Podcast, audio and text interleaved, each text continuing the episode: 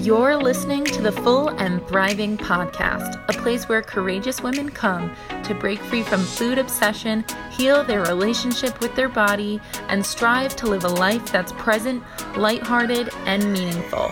If you're listening, my wish is that this podcast serves as a catalyst that inspires you to nourish your body, nurture your mind, and energize your spirit. I'm your host, Meg McCabe, a certified life coach and eating disorder recovery coach with a PhD in having a good time. Just kidding about that last part. Anyway, thank you so much for listening and enjoy the show. Today's guest is Livia Serra. Livia is a holistic life coach and author who has set out to bridge the gap between neurodiversity and eating disorders. For almost a decade, Livia went in and out of treatment and was labeled too complex, treatment resistant, manipulative, and was told that she would have to manage her eating disorder for the rest of her life. It wasn't until she was 20 years old that she discovered she was autistic, and her entire life and the difficulty that she had with traditional eating disorder treatment finally made sense. Since then, Livia's mission has been to break the stigma around mental health and empower neurodivergent individuals to fully recover from disordered eating. In this episode, Livia shares examples of autistic traits that could be viewed as eating disorder behaviors, as well as tips for recovery if you are autistic.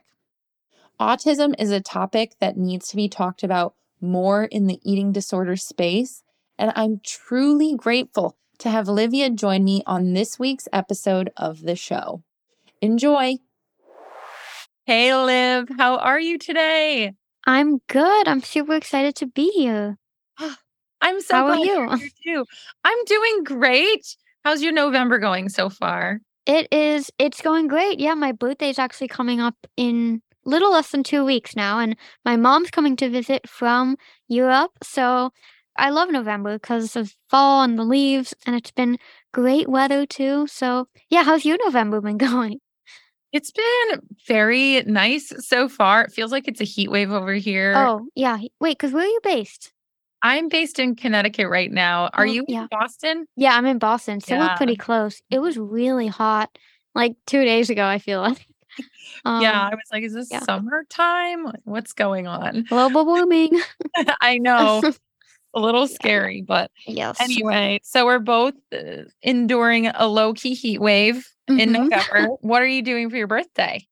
So my mom is coming, but she actually has to leave like two days before my birthday because it's like very coincidental. She's here for like a work trip.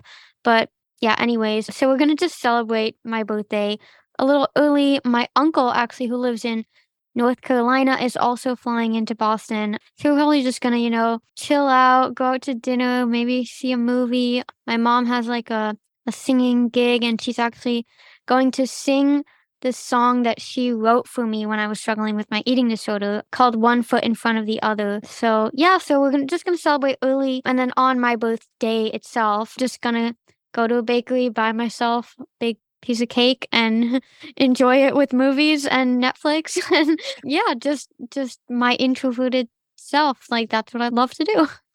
Well, that sounds like a lovely birthday between having your mom sing you a song that she wrote for you to enjoying a piece of cake and watching Netflix. So I'm Yes. excited. Thank you. Okay, so I just want to let you know, Liv, when you and I decided to have you on the podcast, I was so excited because we have so many people who have reached out to me about the link between autism and eating disorders. Mhm. And I can't wait to dive into this topic with you today because there's not much out there on that subject. And I know I have clients even who have autism and eating disorders who are learning to recover while being autistic, which is so difficult. And it looks sometimes pretty different than your quote typical recovery process. Oh my gosh. Yeah, no, everything you just said. I mean, with regards to the link between autism and eating disorders, like ever since I kind of really shifted into just deepening my knowledge about this topic after, of course, coming through my own, making my own message, I just started reading more about it, learning more about it, advocating more about it. And like the deeper I went into this topic, like the more and more clear it's becoming to me how prevalent this this link really is and the fact that there's so little information out there about this link is honestly just truly shocking to me and i think it's a main reason why treatment fails so so many individuals because i personally believe that a lot of people are just going undiagnosed and are missing this very critical aspect of recovery. Even, yeah, one of my clients actually, she started my 12 week coaching program, never heard of autism before, and we started working together. And I just noticed a lot of myself in her. And at one point, I mentioned it to her parents, and her parents just emailed me just last night actually that they got her an official autism diagnosis. And ever since, like, we have been really looking at her recovery from a different lens, from a different perspective, it's been insane how much progress she's made, not mm-hmm. only like with regard to recovery, but just in how she navigates school, how she navigates life, how she communicates with her family. Like the different perspective, that different lens, I call it the autistic lens. I have a chapter in my book on this. It opens your world up in a way that, like, I always say like before, if everything seemed foggy and unclear before, it's like you have glasses that now everything is sharpened and focused. Like that's what label can do for someone who is autistic. So very yeah. excited for this episode. Yeah. yeah. so like on that note, I've been hearing more about this over the past year where so many adult yes women specifically have just gone under the radar for a lot of their lifetime mm-hmm. without the diagnosis. And I know you lived a big portion of your lifetime undiagnosed. So, what was it like for you as a child, not knowing you were an autistic person? And when did you discover that you were? Yeah, so that's a great question. And I mean, I'm going to try my darndest to not go too deep into this because I wrote an entire book on this topic. But basically, I'd say like I always knew growing up as a child, like from my youngest years, that I didn't fit in, you know. But at the same time, I knew I was different and I I wasn't like many of the other girls, but I really wanted to be normal. I wanted to be like them because I was afraid that if I wasn't, you know, like what kind of identity do you have? You know, every kid wants to fit in with the crowd. That's why kids do crazy things, right? So I really learned to mask and to pretend to be someone that I wasn't. And I had kind of conditioned myself to behave in a way that I thought society expected me to behave. And this actually caused me to suppress my true authentic identity because I kind of learned from, you know, growing up in that conditioning and the cues you get from society. I learned that being my authentic self was weird and was not accepted and people wouldn't talk to you and people wouldn't be friends with you if you were yourself. So I often pretended to, you know, enjoy the things that I thought people expected me to enjoy. So if my quote unquote friends were playing with Barbie dolls, I'd be like, oh my gosh, they're so wonderful. Even though I was like, I couldn't care less about your Barbie dolls. But if I said that, well, then I wouldn't have any friends, right? I pretended to be interested in gossip and would just like sit there and listen while I was just like, okay, this is just horrible that you guys are talking about this. But I knew that after experience of speaking up and saying, you can't say that about that girl, they'd say, are you serious, Livia? Like, you're either going to be like part of the group or you're not. And I didn't want to be excluded, right? So in reality, I just wanted to play soccer outside with the boys and I was fascinated. I've always loved school and I've loved learning. I mean, that's why I'm such a research nerd at this point. But I mean, that was weird. That made me a nerd. And, you know, there's a lot of stigma around that too. So I'd say that was what it was like for me growing up as a kid was just feeling like I couldn't be myself and really kind of just yeah putting on this mask of who i thought i had to be so that people would like me and that people would include me that's my answer to that thank you so that's really interesting and i've heard about masking you know, in my own research with autism. And well, it is my understanding that people who are masking, they're masking like as in doing things that aren't authentic to them. But are there also autistic behaviors that people mask? For instance, like not looking into someone's eyes when they talk or like fidgeting or moving certain ways, like physical symptoms that are masked as well in some cases i know it's all on a um, spectrum. yeah i'd say what you said about like the eye contact thing i personally have a very very hard time making eye contact because for me the best way to explain it like explain the experience is like if i am forcing myself to look into someone's eyes while i'm speaking with them i'm so so focused on how anxious and nervous it's making me to look into their eyes like i'm not engaged in the conversation because I won't even hear what they're saying because I'm so focused on the fact that I need to look into their eyes. But it just, I don't know why, but it just makes me so, so, so uncomfortable. But to answer your question with regards to masking, like, I know what it feels like to force yourself to make eye contact because I still often find myself doing that with neurotypical people, is because, you know, when you look up like signs of like healthy relationships and all these things, it's like if someone doesn't make eye contact, that's a major red flag, you know? So, yeah, so like you're like, oh, well, I don't want this person to think I don't like them, you know? Like I want them to think that they're interested in me and I want them to be my friend. So I'll just pretend that eye contact isn't hard. But yeah, so I think that's definitely a form of masking is like forcing yourself to make eye contact if it's uncomfortable. And then with like the fidgeting and stuff, in like the autistic world, it's called like stimming and it stands for like self stimulatory behaviors. I honestly think it's a really strange term because I'm like, every single human has self stimulatory behaviors. like, if you are too cold, you'll put on a sweater because that's self stimulatory and it makes you feel better, right? Or, like, yeah, just okay, I'm not even going to go on a tangent here, but yeah, it's called stimming. And for some people, it's like more quote unquote extreme than other people. Like sometimes you have like the stereotypical like hand flapping is a form of stimming. But for me, I never feel, and I think this is often where like autistic imposter syndrome can pop in a lot of times, is that you don't like fit the mold of what you've read or you think autism is. So like I personally don't have any of these like stereotypical stimming behaviors such as like rocking, hand flapping, twitching or like tapping. Like I don't do any of that, but like I bite my nails or like I will twirl my hair or stuff that like is so so nuanced and like many neurotypical people do it as well like when they're nervous that it can be kind of harder to see but i think for people that do have like more obvious stimming behaviors like for them to like suppress those behaviors that would definitely be a form of masking probably because they've been conditioned by society like what the heck are you doing? Why are you flopping your hands like that? You're weird.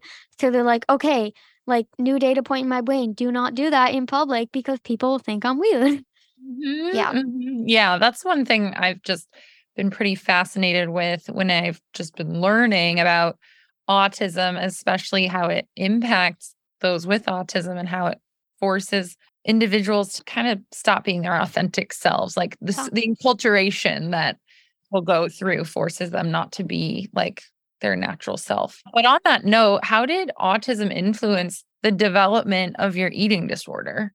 Yeah, so again, going to try my best not to go too deep into this because my entire book is is on this topic, but I would say, wow, like honestly, where do I even start? Well, I think kind of going off of my story of what it was like growing up as an autistic child, I think it starts with, yeah, not feeling like you're allowed to be who you truly are.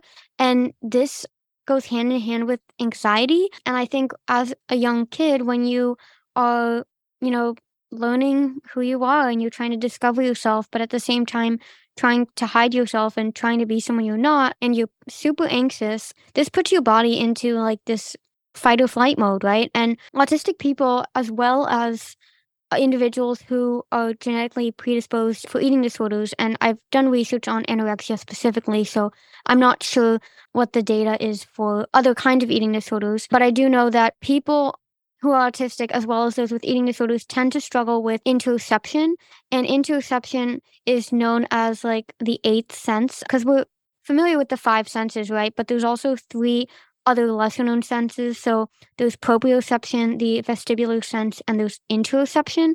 And interoception is responsible for your body's inner cues. So it tells you whether you're hungry, whether you're thirsty, if you are hurting, if you have a stomach ache, if you have to go to the bathroom, you know. But for people on the spectrum, as well as those with eating disorders, there tends to be a lack of interoceptive awareness, meaning we are much more out of touch with our inner cues. So I remember for me as a kid, when I was around 11, I just remember not being hungry at all. And this actually ties directly into another trait, which is literal mm-hmm. thinking, that I believe contributed massively to the development of my eating disorder at that age specifically. And that is when I was 11, I was in fifth grade, we first started learning about nutrition and health in school. And you have all these like fitness tests that you have to do, like the beep test you have to run. And yeah, you have to do like push ups and all this stuff. And I just remember learning in in health class, like you hear all these blanket statements, right? Like sugar is bad for you. If you are eating cookies, they are unhealthy. You run the risk of diabetes and obesity and all these fat phobic labels. And if you want to be healthy and if you want to, you have to exercise for X minutes per day, right? Like all these blanket statements around health. And as someone who tends to take things very literally and is very detail oriented and tends to get obsessed really quickly, I was like, oh my gosh, like everything I'm doing, I'm I'm living wrong, right? Like I'm living bad, I'm living unhealthy. So I like cut out all what I thought was bad for my diet. I ate only like the quote unquote good foods on back when we still had the food pyramid. I don't know if you remember like how small that like section was for like sugar and oil. I was like, well, if it's so small, like I might as well just cut it out, right? I played a lot of sports growing up, but I didn't have soccer practice or gymnastics every day. So on the days that I didn't have practice, I would go running and I would do extra exercises. And this was also linked to this like beep test and this testing of physical fitness in gym class because I was like, I need to be the best. I need to prove to them how athletic I am. So I like picked up running and I would just run like go running with my parents like as a freaking 11 year old little girl and like there would be people like walking their dogs like praising me like wow your daughter she's so disciplined you know and this is i think what's really really dangerous in our society is they were basically praising the development of an eating disorder. Of course, they didn't know, but I think that is often the danger of society is that many of these behaviors are socially acceptable to a certain extent, and people only start to quote unquote worry when those physical ailments or physical manifestations. And again, that ties back to the whole most people with eating disorders are not in smaller bodies.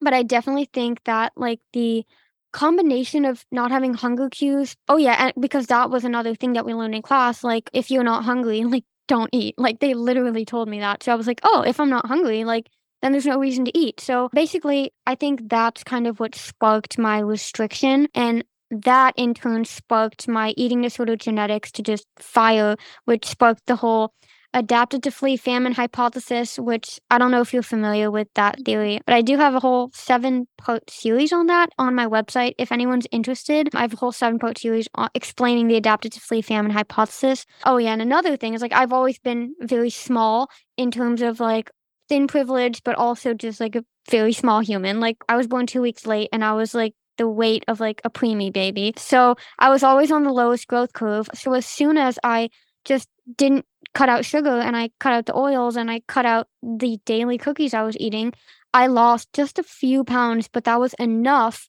to send me off the growth chart and make the doctors really, really worried. But at this point, I think it was too late because I'd sparked that energy deficit. And I think, yeah, when you spark the energy deficit and you spark the eating disorder genetics, that just spirals into obsession, rigidity, routines, not being able to go out to eat, a lot of autistic traits intertwined with that. But yeah, I, again, I don't want to go too deep into this because we could spend a whole episode talking about this, and I explain everything in my book as well. so I'm gonna, yeah, well, I'm gonna halt myself. okay. Well, you've given us a great overview of kind of your story and how things culminated into an eating disorder. And as you bring that up, I'm really curious if you could actually share examples specifically, you've already touched on a few, but of autistic traits that could be viewed as eating disorder behaviors because I yeah. think this will help so many people who might be wondering do I have autism? Am I on the spectrum? Is my eating disorder sort of a product of my autism, perhaps? You know, I think there's right. a lot that could be learned here. Are you in eating disorder recovery and feel overwhelmed by the chaos and pressure around food and family that the holiday season brings? Join me and the Recovery Collective for the Winter Reset, a free healing experience from December 1st to the 31st designed to reconnect you to peace and rest during the holiday season. Sign up using the link in the show notes to access a free winter reset guidebook, a calendar of live events, and access to our winter reset Facebook group. Let's get comfy and cozy together and focus on recovery this December. Absolutely. And just before I dive into that, I actually do want to clarify something because I, I often hear the terms, do I have autism or like I am autistic, like interchangeably. And I actually, when I first discovered I'm autistic, I thought they meant the exact same thing. I have autism. I am autistic, doesn't matter. But actually, a lot of people who are autistic actually prefer to say, like, I am an autistic person rather than having them referred to as having autism. And that's because autism is part of our inherent identity. I always say it's not like a handbag we can just toss on the couch when we don't feel like being like having it with us. And I think this distinguishment, how do you say that? Distinction. Distinction. Oh my gosh. my brain is really, really important to make when it comes to autism or when it comes to eating disorders. Because the reason initially why I said I have autism is because I had learned that it is better to say I have or I have had an eating disorder rather than I am anorexic or I am disordered. Because mm-hmm. when you're doing that, you're tying it to your identity, making it so that it's like impossible to let go of. And when I said I have an eating disorder, meaning I can also toss it on the couch at some point when I don't want it anymore and I can put it in a handbag. Of course not. But like just making that distinction between the identity first versus person first language was really important with regard to letting go of my eating disorder. But then when it came to autism, my very first YouTube video about the topic is called, it's still out there, is how I found out I have autism. And then actually someone pointed out to me how most autistic people prefer they say I am autistic just because, like I said, it is a part of my inherent identity and I mm. can't get rid of it like an eating disorder, but I don't want to get rid of it either. I, I, see it as a gift now. All of my experiences, everything I do, everything I say, everything I see is through an autistic perspective. So, yeah, I just did want to clarify that because, yeah, I have heard you say quite a bit having autism. So, I just want to clarify for the listeners who are autistic or who are on the spectrum that there's awareness around that. I feel like. Yeah. Well, um, thank you so much because I am very aware of the person first language with eating disorders. Yes, so yeah. I was thinking it was similar, but it makes a lot of sense because autism is your identity. Yeah. So you wouldn't want to just toss it aside and you want to keep it with you because it makes you who you are. So thank you for clarifying that. And yeah. I guess bringing it back to that question about examples of autistic traits that might be confused as eating disorder behaviors. I'd love if we could dive into that. Yeah. Yeah. And I honestly think this is like, it weaves in perfectly to what I just said, because I think that is the very problem with traditional approaches to eating disorder treatment is that they do treat the autism, well, they try to attack the autistic traits and try and say like you can't feel this way. You can't do this. You can't have these preferences. So for me a huge one and i think this is across the board for really every autistic individual that has comorbid eating disorder is we attach numbers to parts of our life. This, of course, immediately off the top of my head, I'm like calorie counting, steps taken, you know, amounts of time exercised, only eating at certain times, not eating before certain times, just like really attaching numbers to everything. And I think this is one of those behaviors that there's definitely a nuance between like the eating disorder and autism because a lot of autistic people tend to attach numbers to just things in their life that are completely unrelated to food and exercise. Like for me personally, like when I'm brushing my teeth, like I will never brush my teeth for like less than a minimum amount of seconds. Or when I'm like folding my laundry, like I will count how many shirts I'm folding and count how many underwear I'm putting like in the drawer or whatever. So, I mean, if you think about it, of course that's going to manifest into food and exercise. And I think this is why it can be so dangerous in traditional treatment for autistic individuals when they say, well, if you want to fully recover from your eating disorder, you have to completely let go of any attachment when it comes to numbers and food and exercise. But by doing this, you're basically trying to say you're not allowed to have that autistic. And then when you feel invalidated as an autistic person, you cling to the very thing that you feel validated by, which is your eating disorder, which makes everything worse. So, with that said, I do think it's really important to, and I actually have a free audio training about this on my website about how I think the key for autistic people in recovery from an eating disorder to fully recover from their eating disorder is rather than seeing you being autistic as a disadvantage or some kind of blockade that's going to make everything harder, you have to shift that mindset to how can I use these autistic traits to my advantage in recovery? Like, how can I use them as strengths? And with counting and numbers, for example, like, there's this huge misconception like, oh, if you count calories, it is 100% coming from the eating disorder. But actually, like, that's only because probably you want to count calories to make sure you don't go over whatever you've allotted yourself the amount of calories to have. But what if we shifted that to, I know that when I'm autistic and I really prefer to do things when I can attach numbers to them, how about I assign myself a minimum amount of calories that I need to eat because this actually can make it easier for that autistic person to eat. And if that person needs to be gaining weight, I mean, like, do whatever you need to do to make it easier. Like, recovery is hard enough. Why would you make it even harder by saying, oh, you can't do this thing? That could potentially be very, very helpful.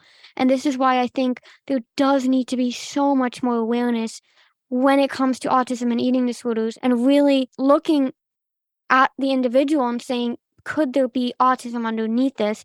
Because if you are not looking at that, if you are not taking that factor into account, you could be doing more harm than good, which was just my experience being tossed in and out of the treatment system for over seven And at one point, just being labeled as too complex, you're just going to have to accept the fact that you're going to have to manage this illness forever because you're manipulative and you're rebellious. And I mean, so many labels have been placed on me over the years. But I mean, now that I'm able to look back at it through this autistic lens, I'm like, well, of course I was manipulative and rebellious. Like, you were telling me that I wasn't allowed to be who I am. So, of course, I was going to rebel and do exactly the opposite of what you told me to do just to show you that you can't tell me what to do.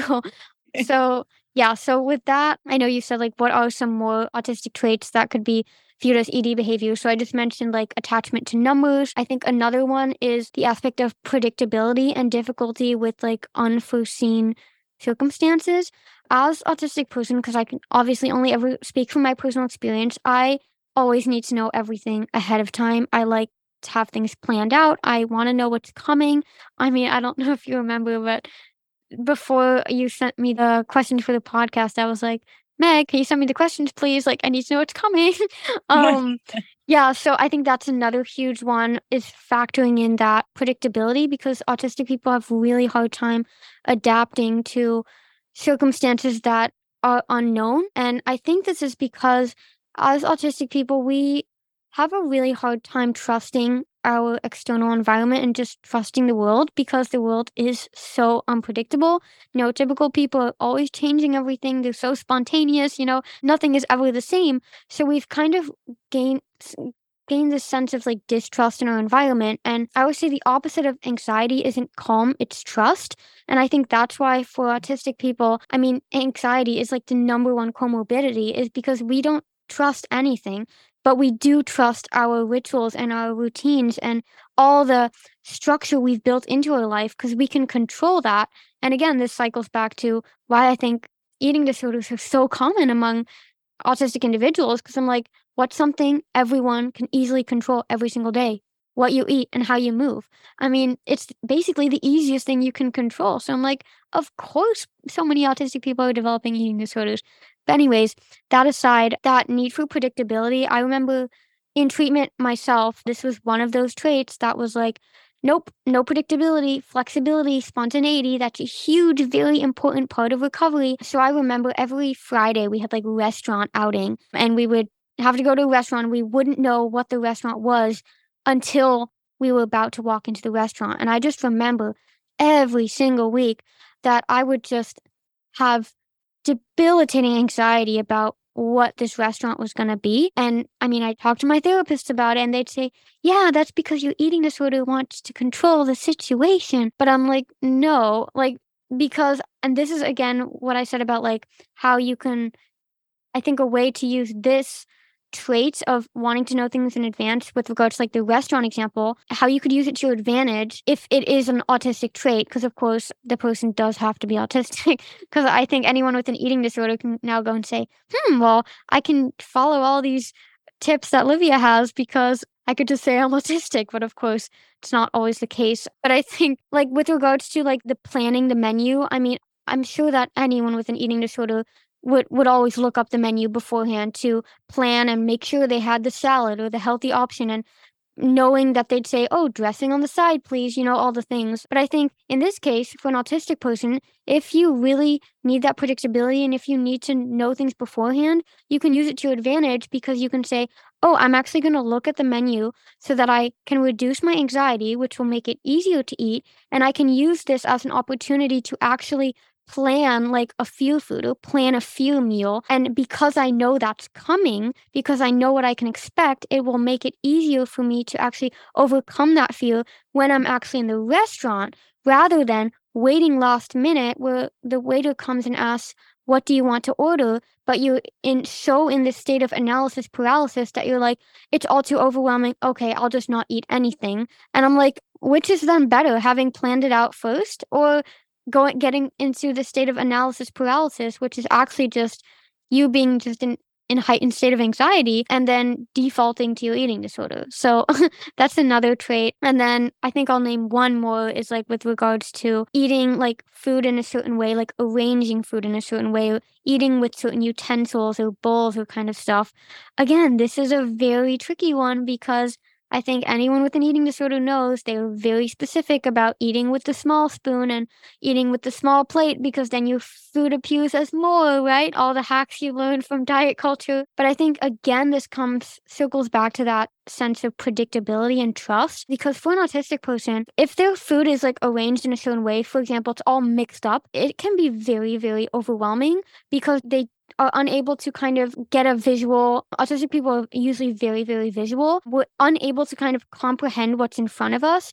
And when we don't have an overview of like what's going on that itself can be very overwhelming put us back into that state of fight flight or freeze mode which can actually make it feel literally impossible to eat. Because when you are in your in your sympathetic nervous system like your body shuts off digestion. So, of course, it's impossible. It feels impossible to eat. So, then when it comes to arranging your food in a certain way and eating with certain utensils and bowls and stuff, this can be very, very helpful for autistic people because that consistency of like having the same bowl, I'm sure you know, like eating with different utensils can be a totally different experience if you're eating with like a dessert spoon or like a giant soup spoon. Like the experience of eating can be very different. So, for an autistic person, it's very important that they know what they can expect from the eating experience, especially if eating is still such a difficult task, that you really want to do everything you can to build as much trust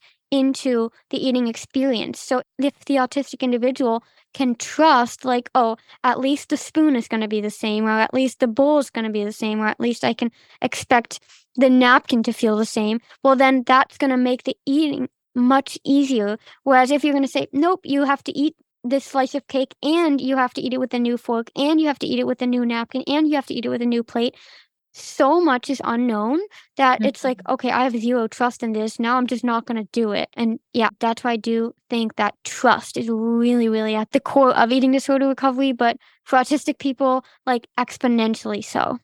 Wow.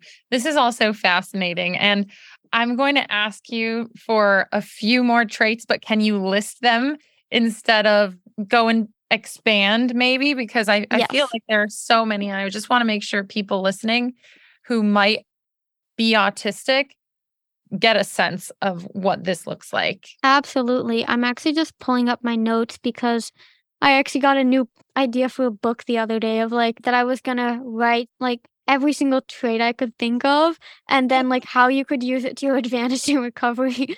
I'm like, that would be such an epic book for autistic people. um Definitely. but yeah, I mentioned attaching numbers to food, arranging food in a certain way. Yeah, so for me, it manifests as like color coordinating my food and like no foods could be touching, eating with certain utensils, plates, bowls, planning your meals, like when going out to restaurants. But this, of course, you have to be careful because this is a huge one with just eating disorders without the autism as well. Eating the same foods every day, again, you have to be really careful. I'm not even going to say it at this point anymore because with all of them, you have to know where it's coming from, which we'll get into in a moment. Another one is adding lots of spices or seasoning to food or preferring really dry, bland foods. And this has to do with like sensory preferences, whether someone is hypersensitive or hyposensitive, or yeah, the not feeling hungry. A lot of times people are like, you're just saying that. Secretly, you are very hungry, but you're just saying you're not. But it was like, no, like I actually am not hungry. And when I learned about the science behind interoception, I'm like, see, guys, I wasn't lying. you could have trusted me. Procrastinating meal times. So delaying food is a huge one because for us autistic individuals, we constantly have so many thoughts going through our head that we're constantly in that like fight, flight, freeze mode that we can delay food not only because we may don't feel hungry and we just are like, whoa, how has this much time gone by? Because our body doesn't signal to us, but also because we're just so anxious and we want to like check off all the boxes and make sure everything is sorted because we don't trust that we didn't forget something, right? That we delay food until finally we can relax. Temperature of food, that food has to be either very piping hot, like my coffee. I cannot drink coffee that's like even the slightest bit cooled down. I microwave my food so many times because it has to be hot. In treatment, this was called again an eating disorder behavior, but now I'm like, nope, I like my food really hot or really cold. There's like no in between. And I 100%, 1000% certainty can say that is me and my preferences because I've always been that way. Also, just feeling full is really hard. So for me, like never allowing myself to feel like overly full was a really big issue for me. Like now, it's not at all. Like I feel stuffed like a lot of the time, and I'm like, okay, this too shall pass. But I think like if you think about fullness again fullness is a very sensory experience and for people who are very very sensitive this can feel like debilitatingly uncomfortable.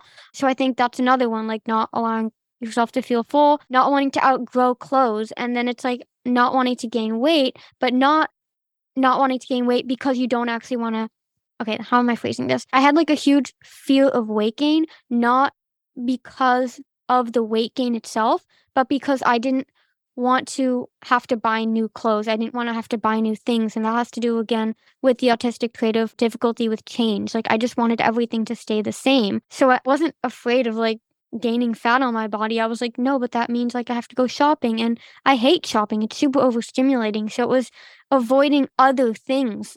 And then again, like they were like, you're just afraid of weight gain. But it was like, no, I'm not. Like if I could wave a magic wand right now and be like X pounds heavier and have all new clothes and it would all be sorted out for me, please, like wave the magic wand. Like I always told them that.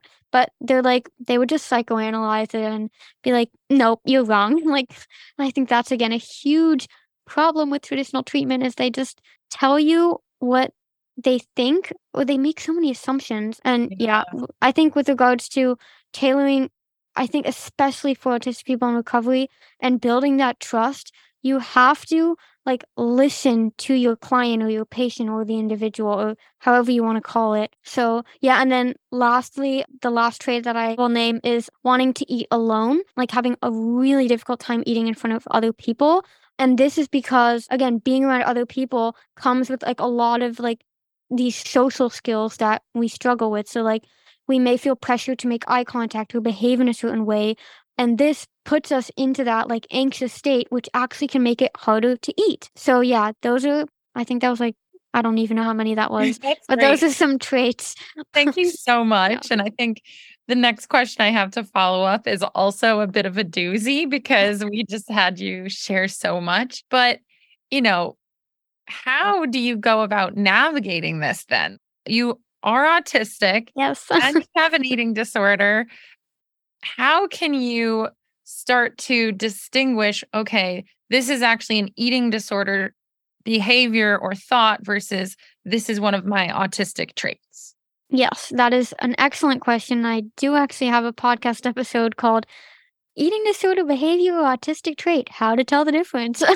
so anyone can listen to that on my podcast, the Liv Label Free podcast, if they're interested. But what it really comes down to, and I just want to do kind of like a disclaimer here that like this takes time. Like your eating disorder took time to develop. It's going to take time for you to learn new skills and implement those new skills and really distinguish, like, oh, this is an autistic trait and oh, this is an eating disorder behavior. And like, I've gotten very good at it. And like, I don't think I ever mix them up anymore just because I have been practicing this for so many years. So I just want to like start it off by saying, like, if you are really struggling with this in the beginning of your recovery journey, like to give yourself grace because when we beat ourselves up for things that we can't yet do, it just causes us to feel discouraged and not want to move forward. But I would say that my answer to that question of how to tell whether it's an autistic trait or eating disorder behavior, it really comes down to one word, and that one word is intention. And then it's about whether you're coming from a place of love and understanding for yourself or whether you're coming from a place of fear and limitation. So I often say if you're coming from a place of love and compassion and understanding for yourself and your needs, it's usually an autistic trait. But if you are coming from a place of fear and restriction and limitation, it's usually coming from your eating disorder. So, for example, with the calorie counting example I gave before, if you're saying, I need to count calories to make sure that I don't go over this amount because if I go over this amount, then this might happen and then I might gain weight. And then if I gain weight, my eating disorder will no longer be valid. Like it's totally just spiraling into fear, right? And limitation. Whereas if you said, oh, I can count calories and I'm actually going to use calorie counting to my advantage and say, I need to eat a minimum amount of calories at these times or this much per day because I'm using this autistic trait of wanting to attach like food to numbers, I can use that to my advantage in recovery, but I'm I'm no longer coming from a place of restriction. In fact, I'm using it to actually eat more and make eating easier for me. And then you're coming from a place of understanding and compassion for yourself because you're like, I know I need to nourish my body and I know I need to eat more and I need to fuel more. And if setting a minimum amount of calories is going to help me to achieve that, at least in the short term. Because I mean, I don't count calories anymore, but I know that in my own recovery, that was actually super helpful. So, yeah, so as you can see, like, same behavior, totally different intention behind it. And that's why I always say, like, it's about learning to distinguish whether you're coming from place of love or from place of fear. That's how I I would say that's how you can tell the difference. I love that. I've actually used that answer for that question, but applied to neurotypical people, just saying, like, how do I know if this is an eating disorder Right. behavior or not? Right. Yeah. Yeah. and Um, I think another thing I just thought of, like when it comes to like eating disorder recovery for autistic people, is to let go of this belief. And again, it's not like, oh, let go of the belief, poof, it's gone. I mean, this is why I coach people and have courses on this, is to shift your mindset to come from a place instead of saying, oh, like these autistic traits are making it more difficult. They're making me more complex. They're going to make it harder to recover from an eating disorder. To shift that to how can I use these traits? And I mean, we just talked about that. How can I use these traits to my advantage in recovery? Because when you stop fighting something that is just a part of you, it frees up so much energy to actually focus on what really matters. And that's recovery from your eating disorder, not trying to get rid of your autisticness. so, Mm, I love that reframe. It's just so helpful to have people sort of embrace who they are instead of try to suppress that. And I love that. So helpful. You did a great job with the calorie counting example, but Were there any behaviors that you had with your eating disorder that you were using autism as an excuse to hold on to? I'm trying to think just because my autism like discovery came like when I was like really, really like well into my recovery, if that makes sense. Oh. So that's what, yeah, because I was already 20 at the point when I discovered I was autistic. And I had like, I was in a really, really good place in recovery starting when I was already 18. But I like, I definitely understand the question. So I'm trying to think of like examples of Maybe one from like a client you have, if any, if it's not yourself, but just because I think Oh, yeah, yeah. I can I can picture people listening to this who maybe are autistic saying like, "Oh, well, I do all of this because it's my autism." But deep down, it might be their eating disorder. Like they're defending the eating disorder and using the autism Definitely. Yeah. label as a shield. Yes, step no, no. When you mentioned about like maybe a client, I just had a ton of examples like pop up into my head. But now I'm like having a hard time like grabbing one because there now there's like so many floating through my head. One that I can think of is like related to like interoception and like that state of analysis paralysis. Like saying like grocery shopping can be really difficult for autistic individuals because there's so many options at the store, especially here in the US. I'm like compared to Europe, like the Netherlands where I'm from, it's like a joke. But anyways, this idea of like, oh, when we say like we can try one new yogurt flavor, something else, just to like bring more variety into their life. They'll say like, "Oh, well, I can't do that. I can't try the new flavor because when I go to the grocery store and I'm standing in front of all of the yogurts, I go into analysis paralysis, so I can't do it. I can't choose the new yogurt." But I think that's one of those things that I'm like, that's definitely eating disorder because you can like plan in advance before you go to the grocery store, like exactly which new flavor, exactly which new higher fat percentage you're gonna pick. Like that was one I've been still working on with the client. It's like buying higher fat percentage, like more nutrient dense foods. And that's often an excuse. Like, no, every time I go to the grocery store, I go into analysis paralysis and then I walk out with the same yogurt I always buy. But then you really have to plan in the beginning of like make that choice in advance so that all you have to do at the grocery store is execute and no longer think. Because if you just have to execute, then there's no chance for analysis to paralysis to even get in there. So I hope that answers your question. Yeah, it totally answers my Okay, question. Thank you. I think that was a really good example because I always know eating disorders are sneaky and they will do Yeah. whatever they can to stick around. Um, Definitely. What was the most difficult part of recovery? Or, you know, what would you say is probably the most challenging part for people who are autistic in recovery? If there is like something that feels the most difficult, I know it's different for everyone, but what's a big challenge? Honestly, I think like again I have one word for that. I think that's trust. Trusting the recovery process. Because then I think this is really at the basis of why so many people stay stuck in their eating disorder for such a long time is they don't trust that the hunger is ever gonna stop. They don't trust that the weight gain's ever gonna stop. They don't trust that they have a set point. You know, like all these things, they're just different. They're the anomaly. They're the magical unicorn for who recovery is not gonna work. And I mean, earlier in this conversation, I think I already touched on this topic of trust that autistic people have all these rigid routines and structures and everything in place because we don't trust a world that is so unpredictable.